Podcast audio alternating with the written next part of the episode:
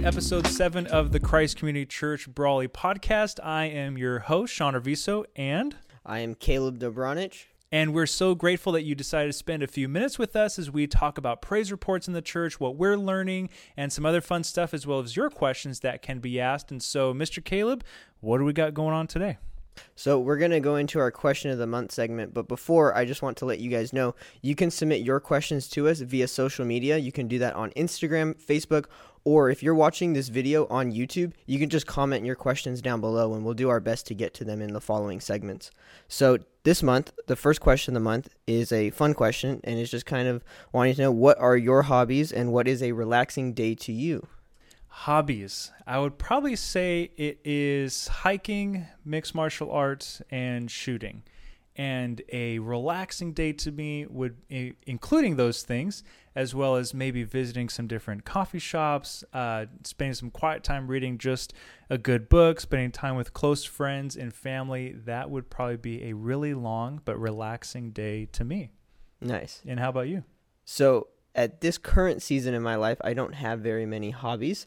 So, yeah, I've just been get so this man a hobby with um, you know, going to school full time as well as you know up until like two weeks ago, working both here at the church and at Youth for Christ. I've just had uh, not much time to do hobbies, but in the past, some of the things that I've always loved to do is snowboarding okay. and also hiking. And so I used to spend a lot of time up in Big Bear doing those things. And so for me, I love the outdoors. I love like a relaxing day outside, even more by myself. I'm a little bit more introverted. So for me, a great, fun, relaxing day is just being by myself in nature or just at home with a book. I love to read, but so for me, a relaxing time is being alone. maybe as maybe as we're getting into this cooler weather here in the Imperial County, maybe it might be good for us to schedule a hiking day or a trip or something like that. Take a group out, just go enjoy the outdoors. Some of our tech team is yeah. going like this. I yeah. think uh, that would be really fun. Yeah. So and for so for me, uh, uh, like the a good day for me, an exciting day is waking up early, going to the gym reading a book and being asleep by like 10 o'clock. For me, that's like an exciting day. What a that's party like, animal. Yeah. and so we actually got a little bit more of a serious question. And so it is how do you get started in evangelizing and sharing the gospel? We know that this is something all Christians are called to do. Mm-hmm. How do we do it, Caleb? So Nike has this great quote just do it. That's deep. no, I'm just kidding. Uh, sort of. That kind of is. Ultimately, you just have to do it, but there is ways to prepare, and you do want to go prepared. You don't want to just go and, and have no clue what you're doing because eh, you could really mess it up and you could cause damage to others if you are representing the gospel incorrectly, if you are giving a false gospel. And so you do want to prepare. And there's so many different evangelistic methods. Um, one that I used that I began with, what kind of got me in into evangelism was The Way of the Master with Ray Comfort.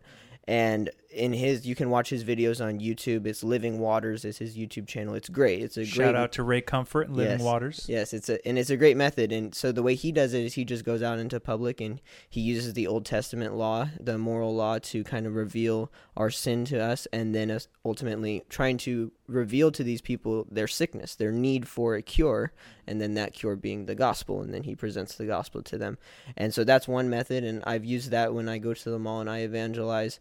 And um, a great tool also is to just surround yourself with people that have been doing it. Mm-hmm. You want to it's a lot easier when you're with somebody who knows what they're doing rather than if you just watch these videos and try and go and do it by yourself. Yeah. And so if you do know people in your life who do evangelize and or who have done it in the past, I would say that a great way to get involved in is to be around them, go with them and allow them to teach you.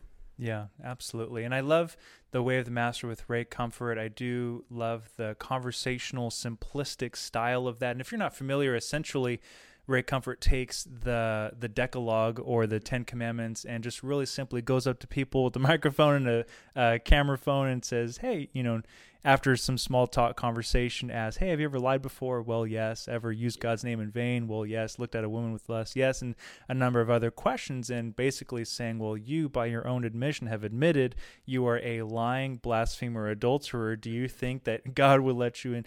And so by having those simple questions, um, it helps someone to realize, oh my gosh, maybe I'm not a quote unquote good person. Because when you go out into the world and you ask, hey, do you think you know if you're going to go to heaven? Sometimes people will say yes, and you ask, okay, why do you think that? They say, well, I'm a pretty good person.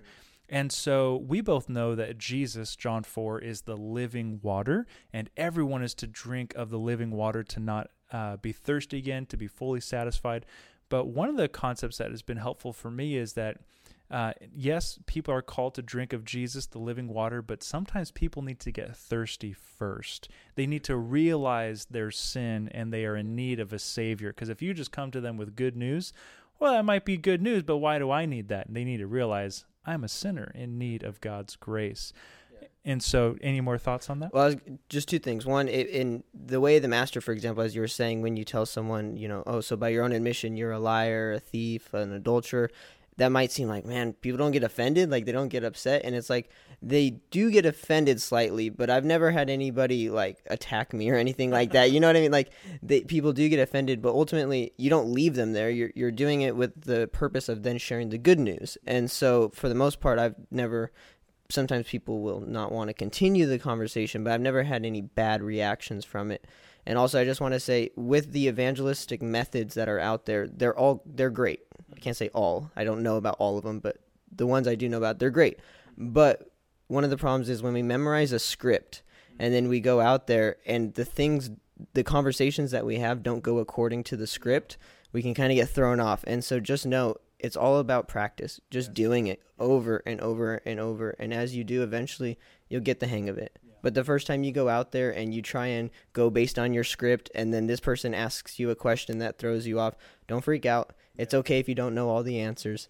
You're going to learn over time. Just keep going, keep doing it. And ultimately, just keep the main thing the main thing because it can be very easy with their questions to kind of get off trail.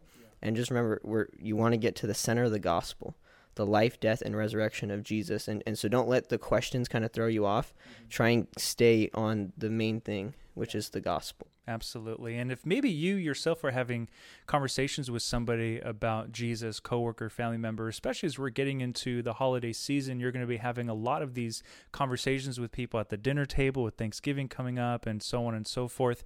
And if somebody wants to ask those questions and get off trail, here's a really simple phrase for you to use. Say, you know what? That's a really interesting question. Why don't we talk about that later? Let's come back to this. You know, just always easily redirect. I want to share a quick story. Uh, might be a little funny with regard to evangelism. So you're talking about having been beaten up uh, out evangelizing, which is great. I'm glad you haven't. And uh, was spring of 2013, and it was about 10 p.m. or so on the streets of Hollywood and me and a small group of others were in Hollywood and we were evangelizing, which, by the way, there's quite the interesting crowd at 10 p.m. in Hollywood. And uh, as we were talking, there was this gentleman that was talking to, and he was just so adamant that he was God in the flesh. Now, he may have been on some stuff but he was just so adamant about this and i was trying to respectfully say you know that's not true and coming back to jesus and then he pulled a knife on me. Wow. And uh, he escalated things very quickly and so kind of had to start backing away and anyways that was probably the closest I had gotten to a physical altercation with somebody over the gospel but wow. he didn't stab me and i'm very thankful um, but yeah, so on that note, so yes, Way of the Master with Ray Comfort, so good. We encourage you to go check out their videos on YouTube in particular. And one of the helpful tools for me, uh, and actually, before even getting to the tool, is I want to share with you big picture about evangelism. The big picture is this: you have to have a foundation of the first two greatest commandments. The number one greatest commandment is love the Lord your God with all your heart, soul, mind, and strength. That has to be your foundation. Number two, to love your neighbor as yourself, to really see people as God sees you. And then number three, having a foundation in God's word. I loved what you brought up, Caleb, that if you're not grounded in the truth, you can really do damage to other people. You can start sharing false doctrine and heresy, and oh my gosh, you're going to really lead people astray. And we don't want to do that. So, first of all, you have to have a foundation in your love for the Lord. Number two, your love for others. And number three, your love for God's word and having an understanding of the word of God in order to communicate the God of the word. And so, one of my personal favorite tactics is called the Romans Road, which it really simplistically is sharing the gospel through different verses within the book of Romans. I'm not going to go through the whole spiel right now, but very quickly you can jot down these references for yourself. It starts off with the bad news, Romans 3:23, and then Romans 6:23, the first half, which basically says we are all sinners and we are all deserving of hell. And if we just said, "All right, have a wonderful day," uh, you know, God loves you, and oh my gosh, I'm a sinner, I'm deserving of hell.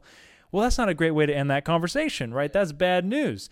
And before we talk about the good news, we have to talk about the bad news. And then the good news is this Romans 5 8, but God demonstrates his love towards us. So Romans 5 8, the, rest of Romans 6:23, Romans 10:9, Romans 10:13, I like to throw in 1 John 1:9 where John the elder now says, "If we confess our sins, God is faithful and just to forgive us of our sins and to cleanse us from all unrighteousness. And so I personally like the Romans Road, but there's a lot of great tools out there. Gospel Colors, uh, Way of the Masters, you brought up, Gospel Explosion. There's just so many tools out there. And so to go back to what you said at the very beginning, Caleb, just do it. Yeah. You just have to get started. And um, like you were saying, it, it's grounded in love for God and love for neighbor. And a lot of people think, well, I, am just not bold. I don't have that boldness. And Ray Comfort has this great thing. He says, it's not about boldness, it's about love. Yes. That perfect love casts out all fear. And he uses this as an analogy. It would be as if you saw a child yes. out on a frozen lake and the child falls through the ice it's not boldness that causes you to go out there and save the child it's love. You see a child drowning in the ice you don't care about yourself you don't care about whether or not you're going to fall through the ice you want to save this child. Yeah. and so when we understand that the world that we're going out to evangelize to is lost. They're fallen they're in the water they're freezing they're dying. It's not boldness that causes us to go and give them the gospel. It's not boldness that causes us to set our own feelings aside and our own like yeah it, it's it's love it's love that causes us to be able to do that. Yeah. That we don't want to see this person perish. We want to see them come to Christ, know God, love God, and so that's ultimately it's perfect love that casts out all fear, not not boldness. And so there's a famous quote from Penn and Teller, the uh, entertainment music uh, magicians, and one of the guys said this, and it has always been so striking. And these are atheists. These are atheists saying this, Penn and Teller, and he said if the gospel's really true, if all of this is really true, how much do you have to hate somebody to know the message of salvation and not give it to them? Mm-hmm. How much do you have to hate them to not give them that cure? And so we have to love God and love people enough to tell them about the cure for their sin disease. We have to love people enough to let them know that they can be forgiven and and is that not what we've been called to do? Not only 2 Corinthians 5:17 is for us that we've been made new creations, but then a few verses later Paul says to the Corinthians, "And you, Christian, have been called into God's ministry of reconciliation." If you're wondering as a Christian, what am I called to do? Well, literally in the Bible it says you are called into God's ministry of reconciliation that God is pleading through you for a lost world to be saved. So, a lot of great conversation there on evangelism. Yep. Yeah, we could go all day about Absolutely. it. Absolutely. That's definitely our hearts. We just we just love Jesus and we want to yeah. see other people love Jesus and mm-hmm. so that's close to our heart. Yep. All right, so now we're going to enter into our next segment of what are you learning? So, Sean, would you like to share with us what you've been learning the past couple weeks? So, this past weekend um, had an information overload, mm-hmm. uh, and I haven't quite uh, processed all of it. I have 38 pages of notes that I took. So this past Friday and Saturday, I was in a two-day seminar for my uh, the degree that I'm pursuing. Uh, this past Friday and Saturday, from 9 a.m. to 5 p.m., with Dr. Craig Blomberg on the topic of reliability of the Gospels. And so it's kind of hard to pick out kind of one particular thing out of this uh, two-day seminar lecture. Um, but I think just kind of the big picture is that there is an overwhelming amount of evidence for the reliability of the Gospels, that what you read in your Bible today truly is what the gospel writers wrote then. Now, we could discuss the minute details and particulars, and some people will want to point out, oh, I think this is a contradiction. And then if you do more research, you realize it's not, and there's really answers for those questions. But there is nothing in antiquity that compares to the Bible that we have mm-hmm. today what we read today is what they wrote then. Yep. And it's quite amazing when you think about all throughout history, when you read about all the different people throughout history that have tried to destroy the scriptures, deliberately with intent, tried to wipe out the scriptures from existence, and it survives. Not only survives, but is preserved so perfectly. And it's just amazing. Absolutely. And uh, yeah. And just that one line that you said, you know, being preserved so perfectly. I mean, there's just so much information to support that claim. These are not just grandiose claims that we're just kind of throwing out there that the Bible's reliable and what we have now is what they wrote then. These aren't just grandiose claims we just throw out there. There's a tremendous amount of hard evidence to support that. But this is not an apologetics class, so we won't dive into all of those Yeah, details. But right even now. even non Christians will say what you've said that it is true. It is a work of antiquity that has been preserved. Like it's not it's not just something that us Christians are throwing out there. It is it's truth. It's it's an It's objective, the most fact. reliable document in antiquity. Yep. And so, how about you? What have you been learning? So for me, this might be a little interesting, but lately I've been learning Spanish, and so yeah, That's practical. And it is, especially living here in the Imperial Valley and kind of going back to evangelism. That is the reason why I've started to learn Spanish. Is a lot of the times when I go out evangelizing, again, given that we live in the Imperial Valley, probably 25% of all the people that I approach to evangelize to, I'm unable to because of the language barrier. And so for me, that was always weighing on my heart like, man, like I want to have a conversation with this person and I literally can't because I can't speak their language. And so I decided, you know what? I'm going to learn Spanish. So Can you give us a line? can I give you a line? Not really. I'm just learning like the um what are they called? Like the nos and vos and things like that. And um so no, I really can't yet. But right, um next time. I've just I've been on an app learning some Spanish and I'm uh, registered for a Spanish class next semester and so hopefully by next semester I'll be able to give you a line. Give one line. At least I hope to be able to have a conversation with you in Spanish by then. But um, but yeah, and and even um, there's other like the Mormon missionaries, for example. They learn Spanish to come down here, and they don't even have the Spirit. They don't have the Holy Spirit in them, and they're willing to learn a whole nother language just to come down here and preach. Um, what we would say is a false gospel. And so I would say us as Christians who are filled with the Spirit, who have the true gospel, how much more should we be willing to learn the the language of the people here, and in order to give them the gospel. And so for me, that was kind of the driving factor. And there's also just a lot of practical Sure. reasons for knowing how to speak Spanish. And Ordering food in Spanish, that's practical. yep. But anywho, so that's kind of what I've been venturing on for my learning. Cool. And so, praise reports. What exciting things have been happening in the church or in your life since we've last been with our friends here? So a church thing that's exciting is we started Operation Go, and again back to evangelism.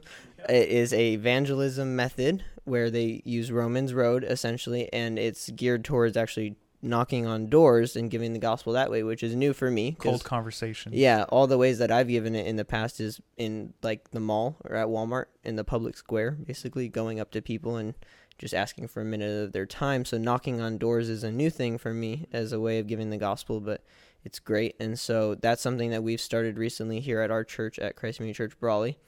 And um, personally, something that is a praise report for me is my stepsister got married. And for me, as I was sharing with you earlier, as a Christian, it's the first wedding I've been to as a Christian, and it is the most beautiful thing I've ever seen.